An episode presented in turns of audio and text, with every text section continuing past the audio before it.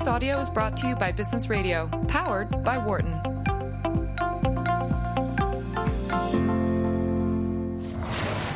From the campus of the Wharton School in San Francisco, this is Bay Area Ventures on Business Radio, powered by the Wharton School. Here are Doug Collum and Irina Yen.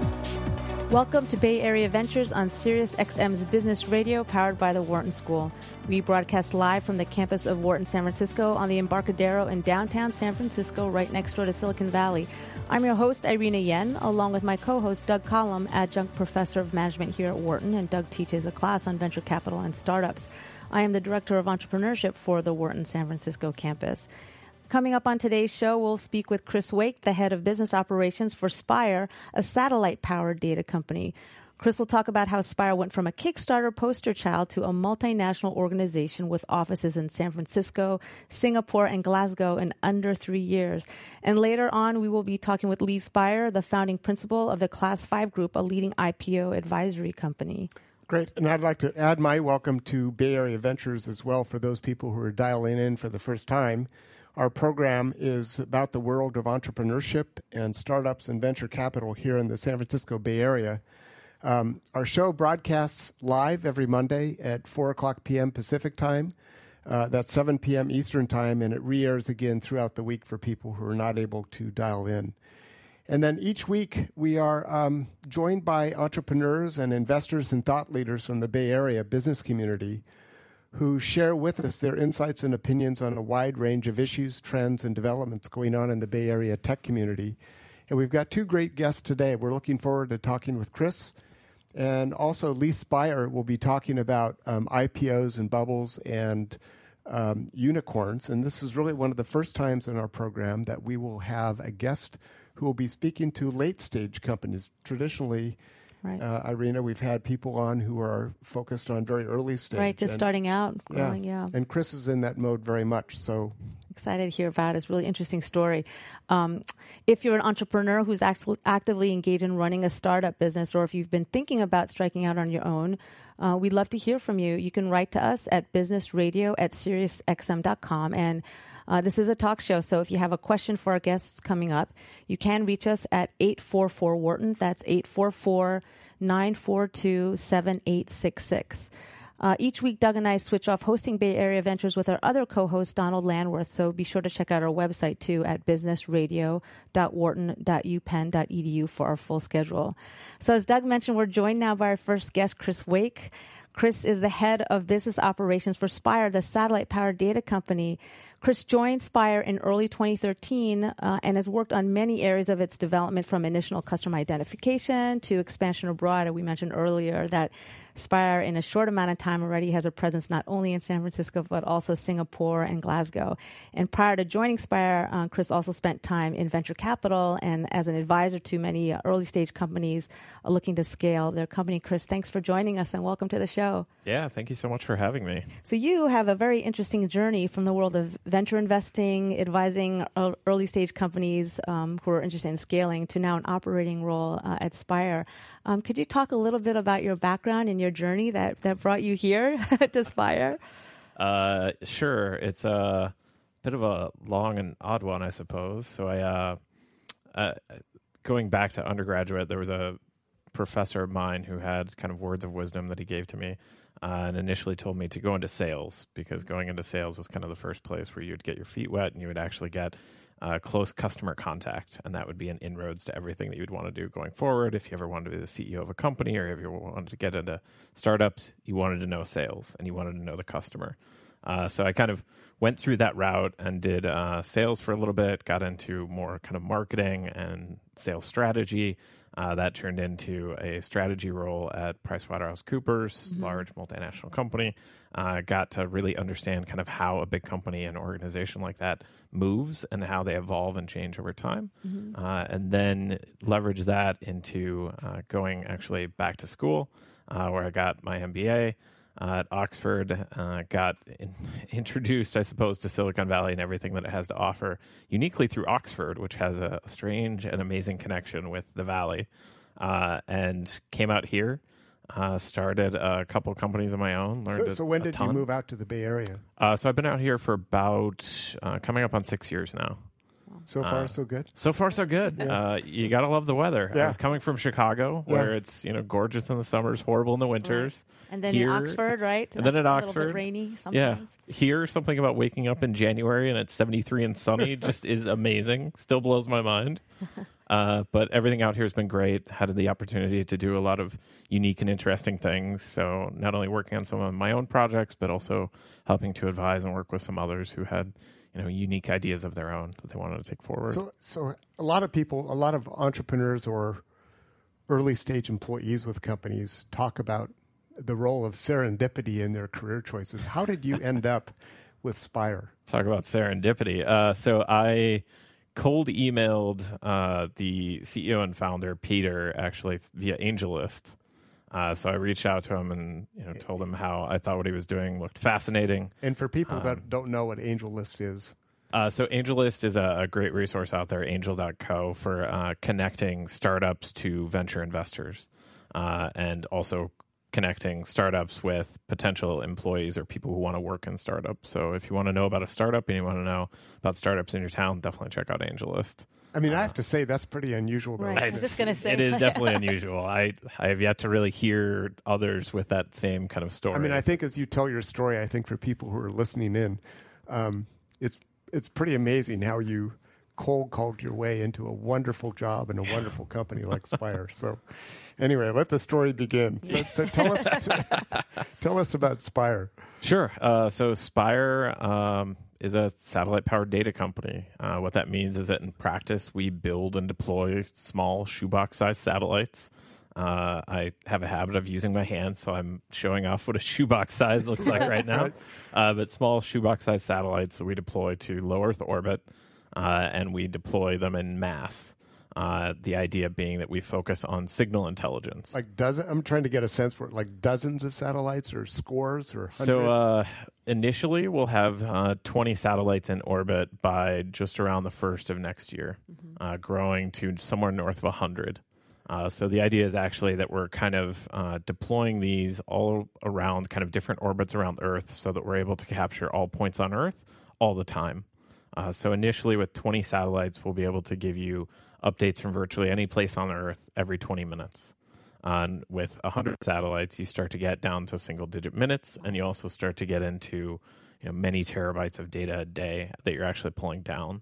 And the unique thing for us is that uh, where most satellite companies that you hear about are looking, like so they're visual, they're taking photos, they're imaging, we listen. So for us, the big focus is on signal intelligence. Uh, the two pieces of signal intelligence that we provide with our satellites one is maritime, and the other is weather. Uh, so what we found is that with this form factor satellite, very small, you're able to cover more of the Earth more frequently. And when we started to think about where that actually has the most value, it's around those truly global systems that exist. And today, two truly global systems that are of utmost importance one is maritime. When you start to think about 90 plus percent of global trade that transits via ocean going cargo vessel. Not many people know that or think about that on a day to day basis. But if you look around any room that you're in right now, 90% of the goods in that room, in some way, shape, or form, came over on a boat at some point or another. Right. Uh, so maritime is a big one, and if we can provide intelligence over maritime, there's a lot of value to be had there. Uh, and then similarly on the weather side, weather impacts literally everything from what it is I chose to wear this morning to why you have consumer packaged good companies that will ship more product to one city versus another in any given week. So it's massive impact. So, so just before we jump into the commercial applications, just just round out on the technology side. You're so you're going from 20 of these shoebox-sized satellites to 100 by the beginning of 2017. Yes, correct. By 2017. So that's a massive expansion of your satellite network. Do you have massive computing power available to basically process the data that the satellites are collecting? We do. So the the compute power is an interesting one because we're able to take advantage on our satellites of Moore's law and everything that's happening here on Earth. So in the same way that you're upgrading your cell phone every 2 years, we want to upgrade our satellites every 2 years. We will actually physically replace our satellites on a rolling cycle The idea being that we want to take advantage of newer, better technology as it happens. Mm-hmm. So we're consistently upgrading and iterating on the actual technology platform that we're using so that we can get better and better data out of it. And you look at then the compute power that you're getting out of the actual chips and the, the computers that you're putting on board, uh, it's on an exponential curve. You look at similarly power and some of the other pieces, and you can actually see that the capabilities are expanding at a, an ever increasing rate. So when we look at the compute power of our satellites uh, versus even something like the Mars rover, you have thousands upon thousands of. it's more like a thousand x or many thousand x uh, kind of jump in terms of the compute power that you Really? get out of one of our satellites versus something like the Mars rover that costs more than two billion dollars to So put the, actually, the compute power resides on the satellite itself, and not it's not ground based. So there's both Mm-hmm. actually. So there's compute power on board, but then there's also a lot of processing that you're able to do here on the ground. Mm-hmm. Uh, so utilizing advancements in cloud technology, we're able to get data back very quickly and do a lot of that compute that formerly you'd have to kind of wait days, weeks, months to actually get into a central Mm-hmm. repository or location where you could do anything with it. Gives a different perspective on the notion of cloud computing, right? Because actually, mean, over Space to cloud space to slash yeah. cloud.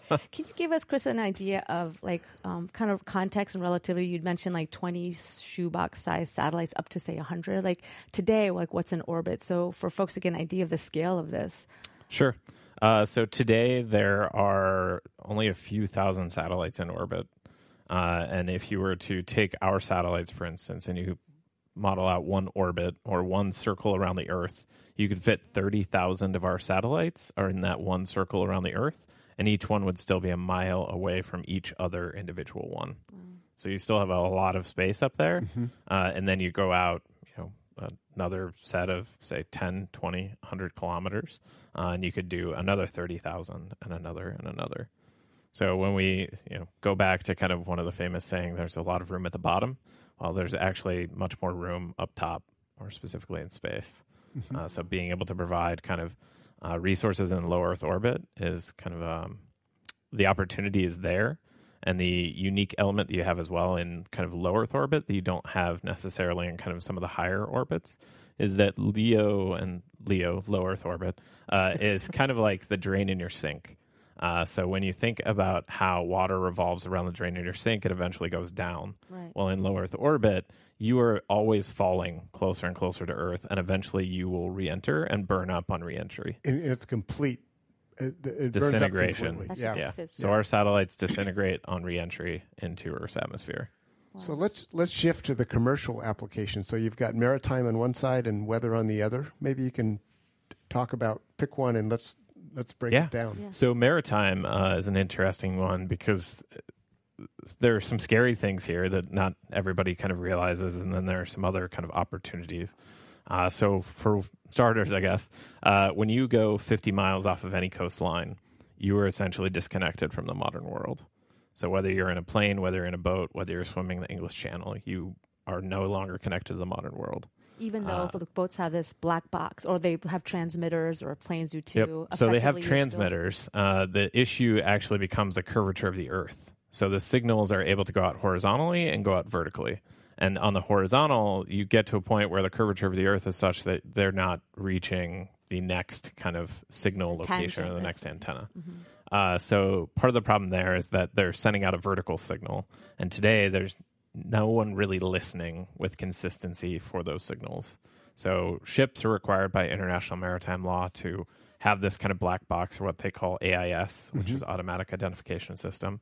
And they send out a signal that gives you details on its origin, its destination, its heading, its speed, and a couple other odds and ends. Uh, and effectively, they're sending the signal out in a very frequent fashion, but there, again, aren't a lot of satellites out there actually listening to pick up that signal and to do anything relevant with it. So part of our focus is on getting to a consistency where if you see a specific trajectory of a ship and you see dots from that specific ship on a very consistent basis every 15 minutes, every 10 minutes, what have you, uh, you can actually then pick out anomalies very distinctly and very clearly. Anomalies being like a sudden turn. A sudden turn, if a ship disappears, So Oh, you can for those where out went there that have seen Yeah. Captain Phillips, Yes. uh, literally the first thing a modern day pirate will do is they'll turn off that beacon, they'll turn off that signal. Uh, and so part of the, the issue today is that they turn off that signal. And if you don't have consistent readings on a ship, no one's looking for it. No one's even looking for any sort of anomaly or any occurrence like that. So having very consistent beacons, you're able to pick out anomalies very quickly and to notify the appropriate authorities or to notify, in this case, a, a partner organization or someone else who could take a high resolution image, perhaps, to validate or invalidate what's going on. Uh, or any setting a pattern things. of, of signals like that sort of thing pa- establishing a pattern so you can identify when there is an anomaly in that pattern Exactly. and so today what do they do they have is like patterns it's just like so sporadic that you're not even sure what the picture really like a snapshot in time, got it kind of what you have today. got it So who is consu- consuming the service that you, that's enabled through Spire in this maritime data tracking capability? So it varies. Uh, it's it's honestly all the way from governments to large multinational companies. Uh, so when you think about uh, individual government entities, they want to know who's coming in and out of their port facility at all points in time, uh, or in and out of their terrestrial waters. They want to know for security reasons. They want to know for search and rescue. They want to know for insurance. They want to know for trade monitoring. You name it. So the list kind of goes on. So, so, so let me flip the question in a different way. So you've got 20 satellites up circling the globe, and you don't need to be the owner of a ship to, to request having your ship tracked. In effect, if you're a government, you want to maintain tabs on all shipping, regardless of country of origin or regardless of purpose and so forth. Mm-hmm. And so ultimately, is it the goal of Spire to track all maritime traffic just automatically? If ship leaves port and automatically gets picked up by a satellite? Yes. So the goal is to provide the single greatest understanding of global trade that has ever existed. So when you start to consider the number of ships that are going across the oceans at any given point in time and the number of goods that are out there that we're utilizing on a day-to-day basis that are moving via ships, uh, the notion that we do not have the connectivity uh, or the understanding of kind of where those things are is a problem. Uh, so again, kind of on the localized or geofence side, governments have an issue where they need to know who's coming in and out of their terrestrial waters. right Shipping companies need to know where are my assets at all points in time. And then down the chain, you have folks like insurance companies who are relying upon uh, kind of just word of mouth stories kind of coming in to basically pay out claims that can number in the tens of millions of dollars Yes. anytime there's a claim. Uh, to financial markets where you're relying upon commodities and goods that are transiting over oceans and can have a vast impact on the overall financial markets. Or you're also talking about supply chain. So at the end of the day, I have more knowledge of a $2 package that I'm getting from Amazon that is transiting via San Francisco from their warehouse to my doorstep Yes. than someone who's transiting a few billion dollars worth of goods over an ocean. They get a window of 7 to 14 days and they need to work within that. And that just seems absolutely crazy in this day and age that you don't have a greater understanding. That's amazing. So, what's the understanding now? Like, so you mentioned Aspire listens to signals versus um, visual data. So, listening to pings, I guess, and creating a pattern for that. And then, is there a way to validate what you're hearing with visual data, or the, do the patterns that the pings or the signals that you're listening to create a picture for you? So the pings are part of the picture, uh, and part of kind of the focus for Spire is actually on this notion of sensor fusion. So any individual sensor, uh, specifically, you can think of ship tracking as a sensor. You can think of our weather product as a sensor. You can think of imaging as a sensor. Any individual sensor can give you a data point, but a data point gets far more valuable and interesting when you're able to cross reference it with other data points. You get additional context around just what it is you're seeing and just why certain elements in this network are operating the way that they are. Uh, so, for instance, as we think about kind of the the value behind uh, weather and maritime, there's a unique kind of value and understanding that comes from being able to meld those two things together so that suddenly, if you're in the middle of the North Pacific, you have a greater understanding of the weather patterns at, that are evolving around you and can take proactive course corrections in order to get to port either faster or slower or around the storm or what have you. So you start to think about things like, um, for instance, uh, Long Beach and the port of LA. Uh, well, Long Beach looks a little bit like the 405 all the time, so there's always congestion. Uh, and with greater understanding of where ships are at all points in time and how they're reacting to the weather patterns around them, Long Beach could actually start to proactively say to ships captains in the middle of the Pacific, "Hey, slow down. Uh, we don't have space for you," or "Hey, speed up." And if you can get here in two days as opposed to three days, perhaps we'll have a spot and we'll be able to get you in sooner rather than later. Wow.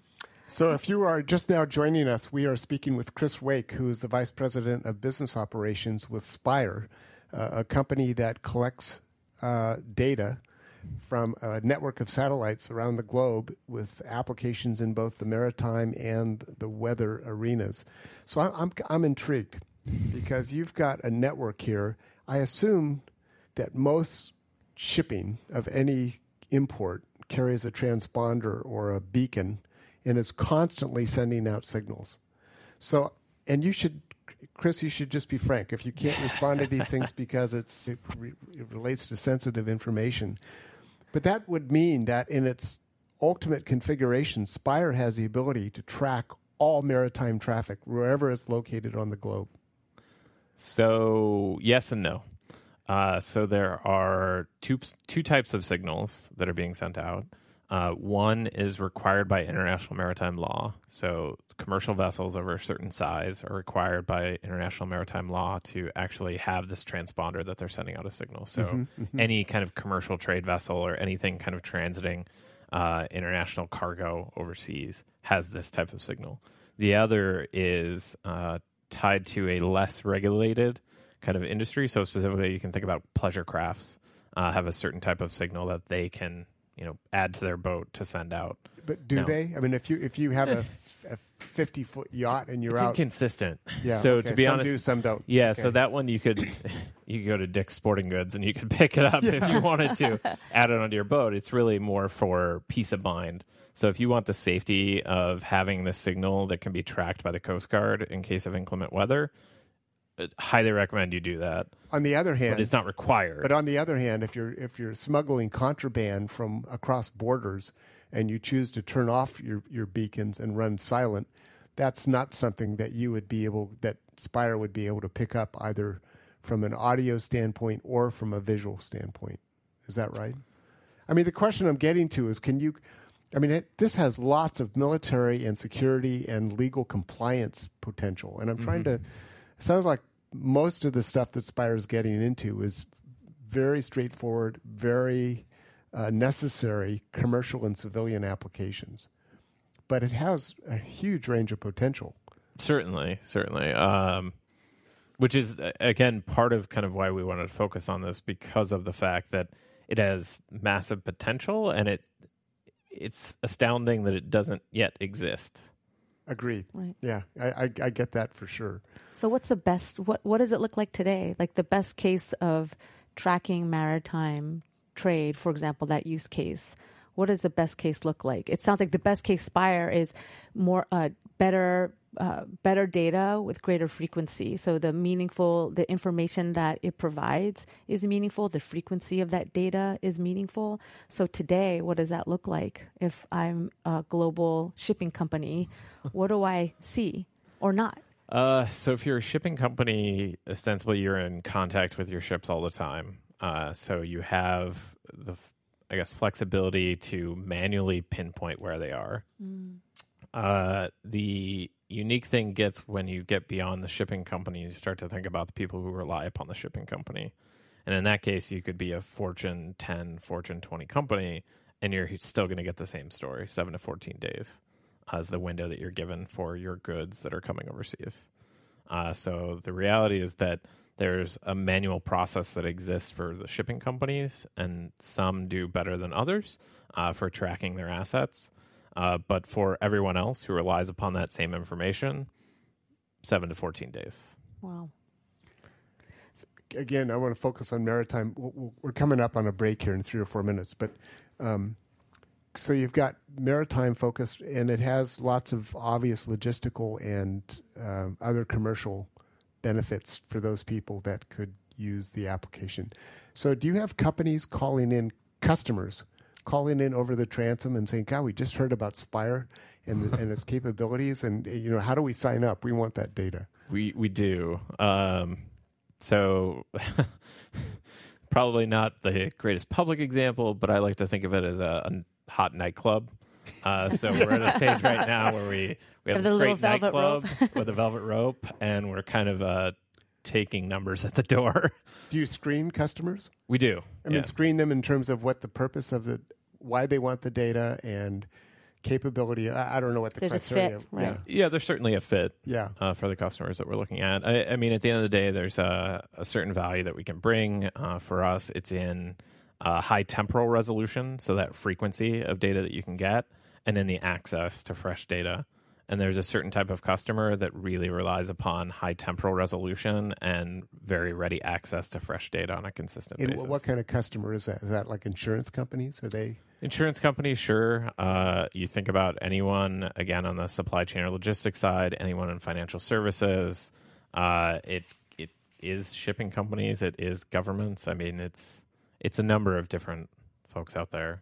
I But think word it's, is hard to out- kind of distinguish one or two. And, specifically, but but- is word getting out? I mean, putting aside the marketing effort from from Spire, but is word getting out that hey, there's a there's a new player in town, and you've, Word, got, you've got yeah. to see this to believe it. Word is certainly getting out. Yeah, That's it's, great. It's been an interesting one. As as soon as you have satellites kind of going up, people hear. Uh, so we are, you know, in some respects, we're the first to market. Certainly on the weather side, on the maritime side, we're offering something different and unique. Uh, I think that there's value in kind of what exists today and what you can get from the market, but there's added value in adding this temporal resolution and the high access time. Got it. If you're just joining us, I'm Irene again with Doug Collum, and our guest this hour is the head of business operations for Spire, Chris Wake. Stay with us as we continue our conversation. You're listening to Bay Area Ventures on Business Radio, powered by the Wharton School, Sirius XM 111.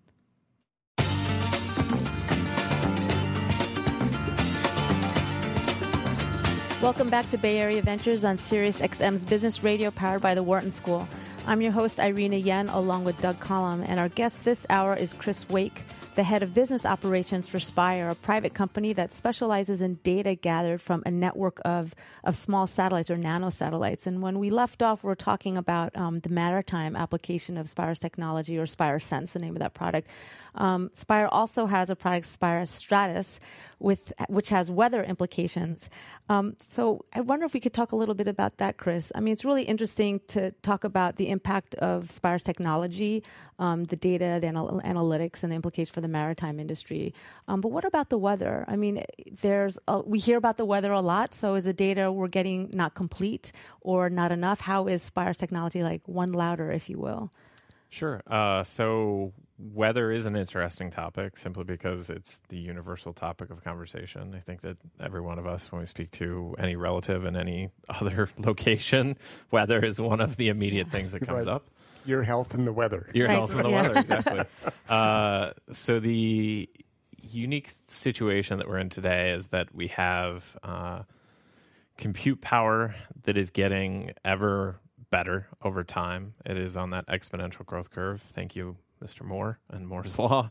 Uh, and you have a lot of weather prediction models that continue to get better over time. So we're getting better and better in utilizing the compute power that we have here on the ground. Uh, but when you actually look at where raw weather data, so the raw inputs, uh, and where those come from, you see a precipitous decline over time. Uh, so we're in a situation where we have a Ferrari in the garage, and we're trying to drip feed that Ferrari with unleaded gasoline and expecting it to operate at peak performance. That's a great analogy. Right. So the Right. data sources are all that um, that the the poor gasoline, if you will. That, Exactly. so, it, it's, but all of these models, the European model, the Canadian model, the U.S. model, tracking weather, takes all of the data from the same source, the primary source. So most of the data that we rely upon today for all those models actually comes from satellites. So the the raw horsepower that you're getting is coming from satellites.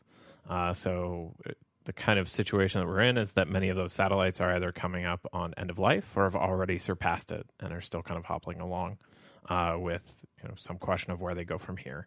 Uh, so part of the value that we want to bring is we want to bring uh, higher consistency uh, to the amount of raw data that we're able to get. Uh, so the core technology that we use is something called GPS radio occultation. Uh, it's kind of a technology that's been around for a number of years, uh, initially brought together by NASA, and now deployed in a way that with our constellation you can start to get higher fidelity data readings on a very consistent basis uh, to the tune of with the 20 satellites that we'll have up into the first part of next year it'll be 10x the amount of raw weather data that we have available today Wow. So, just to come back on this, um, and I don't know if this is um, relevant or not. I heard somewhere that um, the ability of the U.S. forecasting system is is way behind the European forecasting system, just as a function of compute power and, and capability. So, is this so? Is what Spire is doing relevant to that discussion? Maybe not, because Spire is a private company, and basically you're you're packaging data and making it available to customers on a commercial basis. But will will the capability that Spire achieves going forward enhance the forecasting ability of the U.S. Weather Service, for example? So it could techni- it, it could actually enhance any model that you put it into. So if you have more raw inputs, uh, then you have um, more data to work with, and effectively you're pulling out uh, smaller margins of error on the forecast that you're actually getting out of the system that you're using. Uh, so we can't speak specifically to kind of the forecast model itself uh, because we really sit at the raw data input I side see. of things. Right. Uh, so we could feed in raw data to the U.S. system or the European system or the Canadian system or the Australian system or what have you, and provide them with the raw inputs. Uh, the value then could actually be in allowing uh, some of those existing networks and kind of systems uh, to then focus on additive elements. So with us, we can't provide a very a holistic view of the weather per se. We provide kind of the raw inputs. So it's your I get it. uh, Right. temperature, pressure, and uh, precipitation. And of course, the kind of the U.S. main and of course the, the U.S. Weather Forecasting Service can avail itself of that data for the right price. Well, we are a commercial company, so of course, yeah. Well, that's interesting. It's, it goes back to the data and the the um, frequency frequency of the data, the quality of the data coming from the, those three different like temperature and the other two inputs. But if you will, like if you have more points of data, the picture gets to be a little sharper about what you're looking at. Kind of like Correct. there are a million points that create a circle, but if you only have a handful, it might look like a triangle or square, that sort of thing. So, perfect example is actually thinking of uh, Joaquin, uh, that was off of the East Coast. Uh, so, storm off of the East Coast, and uh, the kind of notion around that is that you had a lot of predictions around how Joaquin was going to move. Was it going to hit the East Coast? Was it going to hit the Bahamas? Was it going to hit south? Where was it going to hit?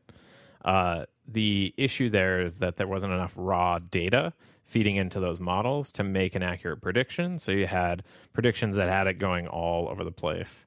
Uh, and essentially, what they did is they sent up a few small planes to start taking readings around the storm and use that as a way to feed more input into their system to then get a better forecast on where the storm was actually going to hit. The problem with that, though, is that it is one of those notions where you're getting a very limited data set and you're not taking everything into account. So, for those familiar with the butterfly butterfly effect, the idea that if a butterfly flaps its wings in Singapore, you see rain in New York, weather is a truly global system, and everything that happens around the globe impacts everything else in some way, shape, or form. So, without a truly global understanding of what the weather is and how it's evolving, you're going to be off in terms of where you predict something will will hit or not hit. Uh, so the idea behind Spire and its its network is to provide more raw data and a truly global picture, so that you can feed that into a system and have a better understanding of precisely how things evolve together, as opposed to in a small pocket. And this is another case where I throw out kind of a, a layman's example of if I'm taking the temperature at one corner of a room, uh, I can get a fairly accurate reading of the temperature in the room, but I'm not going to understand the entire room if at the opposite corner someone has a window open to a breezy cold night. Right. You're getting something that is going to be impacted anytime there's a gust coming through the window. And the same is with global weather patterns. So anytime something changes or shifts, you're going to see impact. So as so as the volume of, of this data stream increases as you launch more and more satellites into the sky, give us some examples of how this data could be used in the commercial environment. Ooh, uh, where do I start? Uh, so if you start to think about, uh, well, at the level that you and I think about it, you know, what we choose to wear every morning. Uh, so you could think about opening up an application on your phone and having an accurate prediction that not only gives you the next six hours, but actually gives you the next 24 hours, the next 36 hours, the next 96 hours. You start to see less variability in the forecasting that we see So just basic every day. civilian Everyday use. life. Hey, it's, The it's basic nice to know civilian is it going to be raining or Nice sunny to today? know. Yeah. But then it's also going to impact everything like buying decisions as well. So as you start to look at large consumer goods companies or uh, even the likes of somebody like a Google, imagine how search is shifted every time that there's a rainstorm in San Francisco that's unexpected, or every time there's a heat wave coming through Chicago, or a cold spell going through Boston, or what have you. Uh, so you, you can see kind of impact on the supply and demand side for large companies that want to focus on okay, where do I ship products? Uh, no affiliation here, but I, I love to use as an example of uh, Coca Cola. Uh, so Coca Cola delivers happiness, and they focus on kind of Yeah. opening happiness. right. Uh, well, that actually means that any given week they like to deliver more Coca Cola to a sunny city than a cloudy city, because anytime it's sunny outside, people want a refreshing beverage to go to. They drink and more pop Coke. Open. They drink more Coke. Yeah. So if you think about that, Coke would love to understand better data on where the weather is going to be impacted and how weather will evolve over time. So suddenly your demand side shifts in effect for that.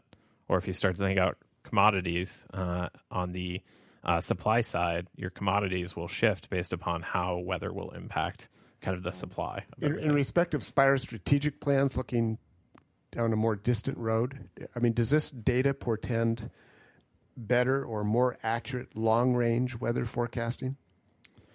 with more data, you can provide more long range forecasting with a higher degree of accuracy. People talk about El Nino, for example, and its impact worldwide, and particularly here in California, uh, which is uh, in drought in a drought. Is that is that something that's in the discussion with uh, Spire capability?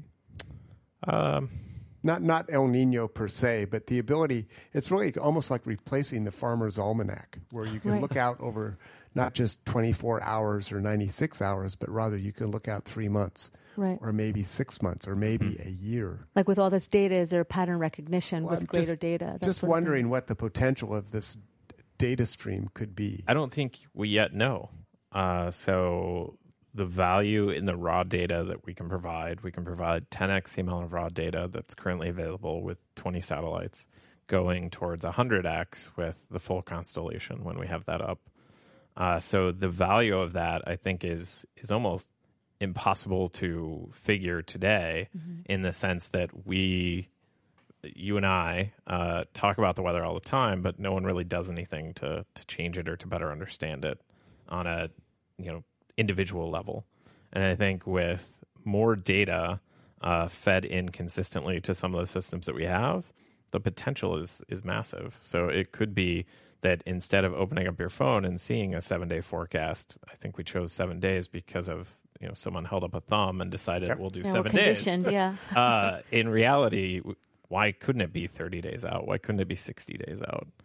If you feed in more data and you have uh, powerful systems that can take in that data and analyze it and understand it in a much more granular fashion, you know, the sky's the limit. Right. Although in our case, you know, we're we're past the sky and in orbit. So. You've passed the sky. Is that does Spire offer? So is so if I'm a potential customer, is what is what Spire offers the raw the data, the raw data, or data and analytics? So we are a raw data source. Uh, so we provide the data to uh, customers that can take and pull out of that data what is of most interest to them. And so for the satellite network, it, um, we were talking about how by 20 early 2017, Spire will have 100 plus nano satellites in orbit.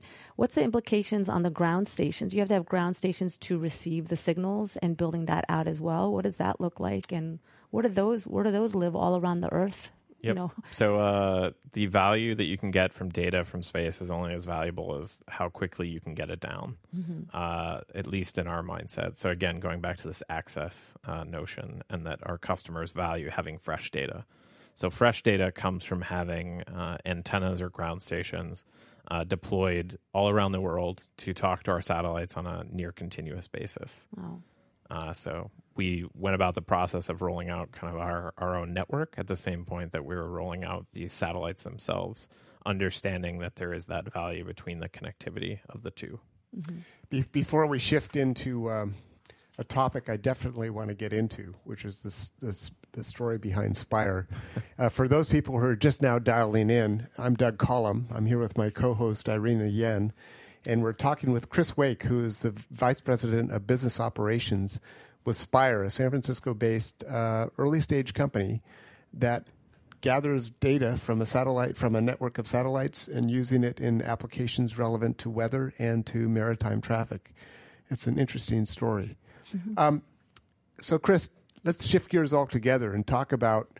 We're getting get get beyond now your your cold call from AngelList into uh, into Spire, but you were you were what you were the first non-founding employee of the company. I was an early. I was an early one. I was one of the first crazy people to And jump what, what year was that? That was in 2012. That was in uh, 2013. 2013 and so you were there and and uh, witnessing kind of the typical financing stages that an early stage tech company goes through maybe you can tell us a little bit about that Sure. Uh, so I was there uh, early on, came on uh, just after the seed financing round, uh, and have some insight going back into some of the Kickstarter campaigns as well. So, so the company uh, started uh, using Kickstarter. we started on Kickstarter? Uh, Really? So we started out on Kickstarter. so for those people that don't know what kickstarter is you've got to talk about that a little bit So Kickstarter is a, a crowdfunding platform. Uh, the idea being that if you have an idea for something, you can uh, post it along with your motivations for the idea uh, and some potential rewards uh, onto Kickstarter, and the crowd will fund your project, assuming they like what you're assuming they proposing. like what you're proposing. Uh, so in our case, we we put up our first satellite uh, onto Kickstarter. The notion being that we wanted to create uh, an open platform for anyone to access space. We So wait a to make space accessible. Wh- which came first the chicken or the egg did you get money from kickstarter first before launching the satellite Kickstarter came first. okay Yeah. So Kickstarter actually funded the launch of our first satellite. So, so not actually, they funded the agreement with a rocket company to take up your shoebox Yes, into space. yes. Okay, I got Yes. that. uh, so with Kickstarter, uh, we funded the the development of our first satellite and the first launch. Uh, the idea being that we went to Kickstarter in order to kind of validate the market interest uh, and what what it is we were doing, and this notion that you could get unique data from these small satellites that at that time were thought of as toys. Uh, and we we launched it under the name ArduSat, uh, which is now its own brand uh, focused on kind of education technology. Uh, the idea being that they have built out a, an entire platform, a SaaS platform for students to actually access space in a meaningful fashion. Uh, so not only can you work kind of on tools on the ground, but now you can actually access satellites in space through their platform. Uh, but kind of going back, we we launched on Kickstarter. Uh, we found that there was a massive amount of demand for kind of what it is we were pushing to do, uh, and then leverage that into our first seed financing, uh, where we focused on kind of expanding that network and adding a couple more launches. And these are like traditional seed level investors like angels and Correct. So we went through AngelList. Oh, you did? Uh, Yeah. Yep. We Yeah. went through AngelList uh, and through some personal connections of uh, the founders at the time uh, to raise that seed financing. Uh, so from there, uh, focused on kind of building out those first couple of satellites and getting some uh, technology kind of proof of concept under our belt, and then also kind of getting the the customers uh, coming in in a more kind of streamlined fashion. And then you pr- proceeded to raise money with institutional VCs, Series A preferred, and then a Series. Yep. And then we went through a Series A and a Series B, and we just recently closed our Series B in July of forty million. Well, congratulations. Yeah, that's amazing. That's over a three year time horizon. And I think something that's really interesting for our listeners, that's not necessarily really common at all. Can you talk a little bit about that journey from Kickstarter make to Series easy. B? yeah. Uh, so we uh, speed is your your competitive advantage, honestly. So we went from zero to space in under twelve months with our first satellite. Uh, and that was using Kickstarter and our initial seed stage funding. Uh, and we actually launched two satellites on that first launch, and then followed it up very quickly thereafter with a third satellite. Uh, so speed was kind of a unique competitive advantage for us. We did a lot with very little, uh, both in terms of capital and then also in terms of people. So at the time, we were about 10 people. And how many, many employees now? are there now? And today, we're about 75, uh, split across those three Remarkable offices. growth. So I've got to ask the question. I mean, you make it sound like everything just has gone swimmingly. Up and to the right, Right. from Did- from AngelList to Series B. Have Yeah. you hit any major speed bumps? Uh, Ones that you can talk about anyway? No major speed bumps. I'd say the uh, unique thing that we've worked uh, through on our side is simply uh, we're working within a legacy industry. Uh, so space is What, for what the does most that part. mean? So it's a, a bit older. It's a bit more set in its ways. Uh, specifically thinking about kind of uh, launch. So when you launch a satellite, you still need to go through a rocket company. Uh, in our case, we're fortunate because our satellites are the size of a shoebox. They fit inside of a glorified jack in the box that then gets put on board these rockets in space that literally used to be reserved for sand and water.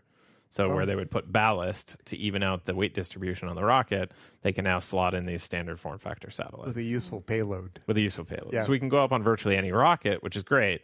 Uh, the unique element there is that rocket companies tend to work on a timeline of one to two years.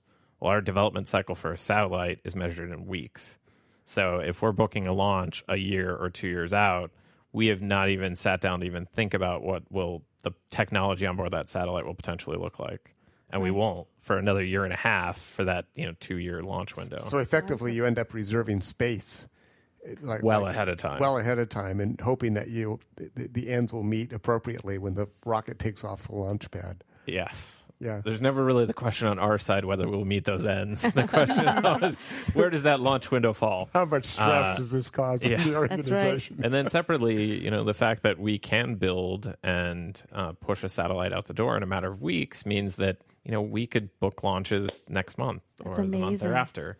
But the reality is the market doesn't necessarily work that way. Mm-hmm. So working within that confines is kind of a unique element. And of course, every day we're we're pushing them a little bit forward, but that's where we're at today. How typical is that? I was just going to ask, maybe a two week cycle to launch a satellite, build, and ready to launch. How typical is that?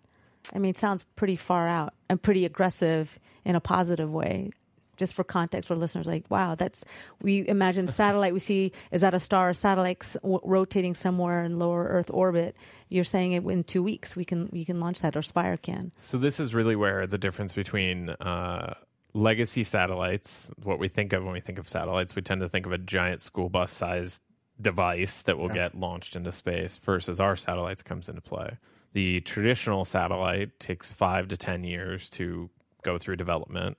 It's atypical in terms of its size, configuration, weight distribution, all of that. It's singular in that it's one of a kind and there will not be multiple like it. It costs on the order of hundreds of millions, if not billions of dollars, and it will be in space for 15 to 30 years. On the other hand, you have our satellites. They are standard form factor, very small, uh, same weight distribution on all of them. Uh, they are dev- in development for a matter of weeks, and they'll be in space for roughly two years effective life. And they cost hundreds of thousands of dollars. Wow. So it's a fraction of the cost, a mm. fraction of the time, and the overall model is different as well. So instead of launching one big satellite to focus on Earth, we're launching many small satellites to focus on Earth and to focus on that temporal resolution, that idea of seeing every point on Earth very, very frequently. Mm-hmm. So we've got about three or four minutes left. Just to shift gears quickly, you've got offices in three locations. Yes. In uh, help me there, Singapore. Singapore, San Francisco, and Glasgow. So for an early early stage company, that is a complicated operating environment. we went global incredibly fast. Uh, partly out of uh, unique kind of capabilities that we can get out of going global, uh, and then partly out of necessity as well. So we're focused on a business that is global in nature. Uh, there's a reason we're called Spire Global. Uh, we focus on those truly global systems like maritime and weather, uh, and we have customers that are literally everywhere. Uh, so having the capabilities to access Europe, Southeast Asia, the Americas, uh, all in their own time zone was very kind of important for us.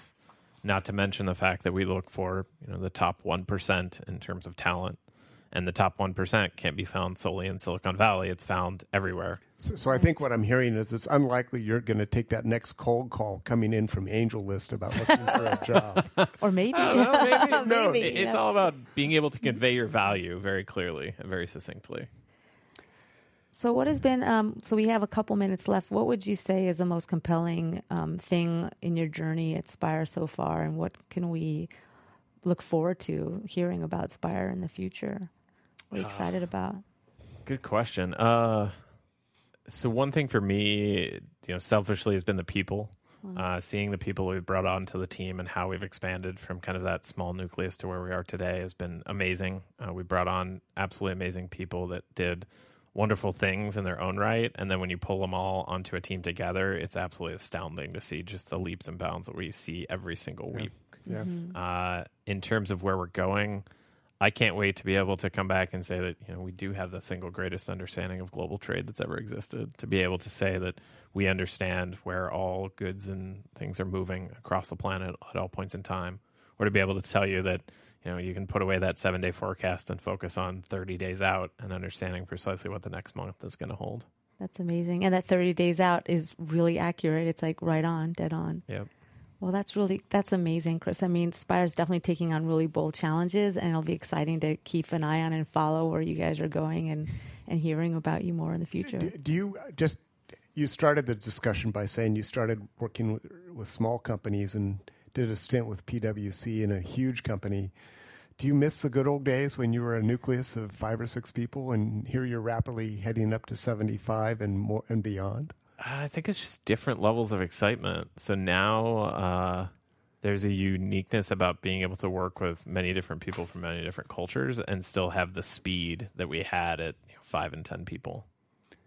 And you're part of the culture, though, right? I mean, you're you're the guy in there who's basically establishing kind of the look and feel of the company as it drives. I'm forward. trying. Yeah. Not everyone has the same hipster vibe that I do. keeping but, a you know, spirit alive. Well, thanks, Chris.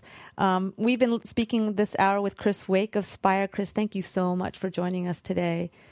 Absolutely. Thank you guys so much for having me. This was wonderful. So, folks want to find out more information about Spire, they should visit you online at spire.com Yep.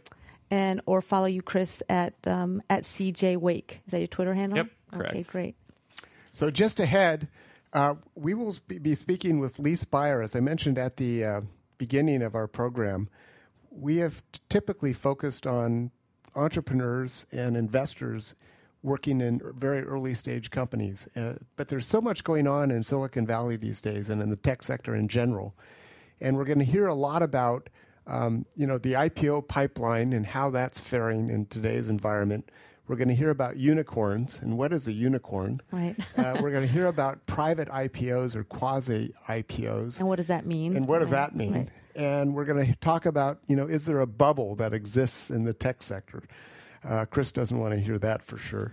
So I love this. it'll- Space to it'll- unicorns. It'll be interesting. it'll be a, an interesting discussion because I, I think really for, for probably the first time in our program, we'll be focusing at the other end of the of the ecosystem, focusing on very late stage companies on the threshold for uh, a- an exit. So I'm Doug Collom. Uh, I'm here along with Irina Yuen, and you're listening to Bay Area Ventures on Business Radio, powered by the Wharton School, Sirius XM, Channel 111.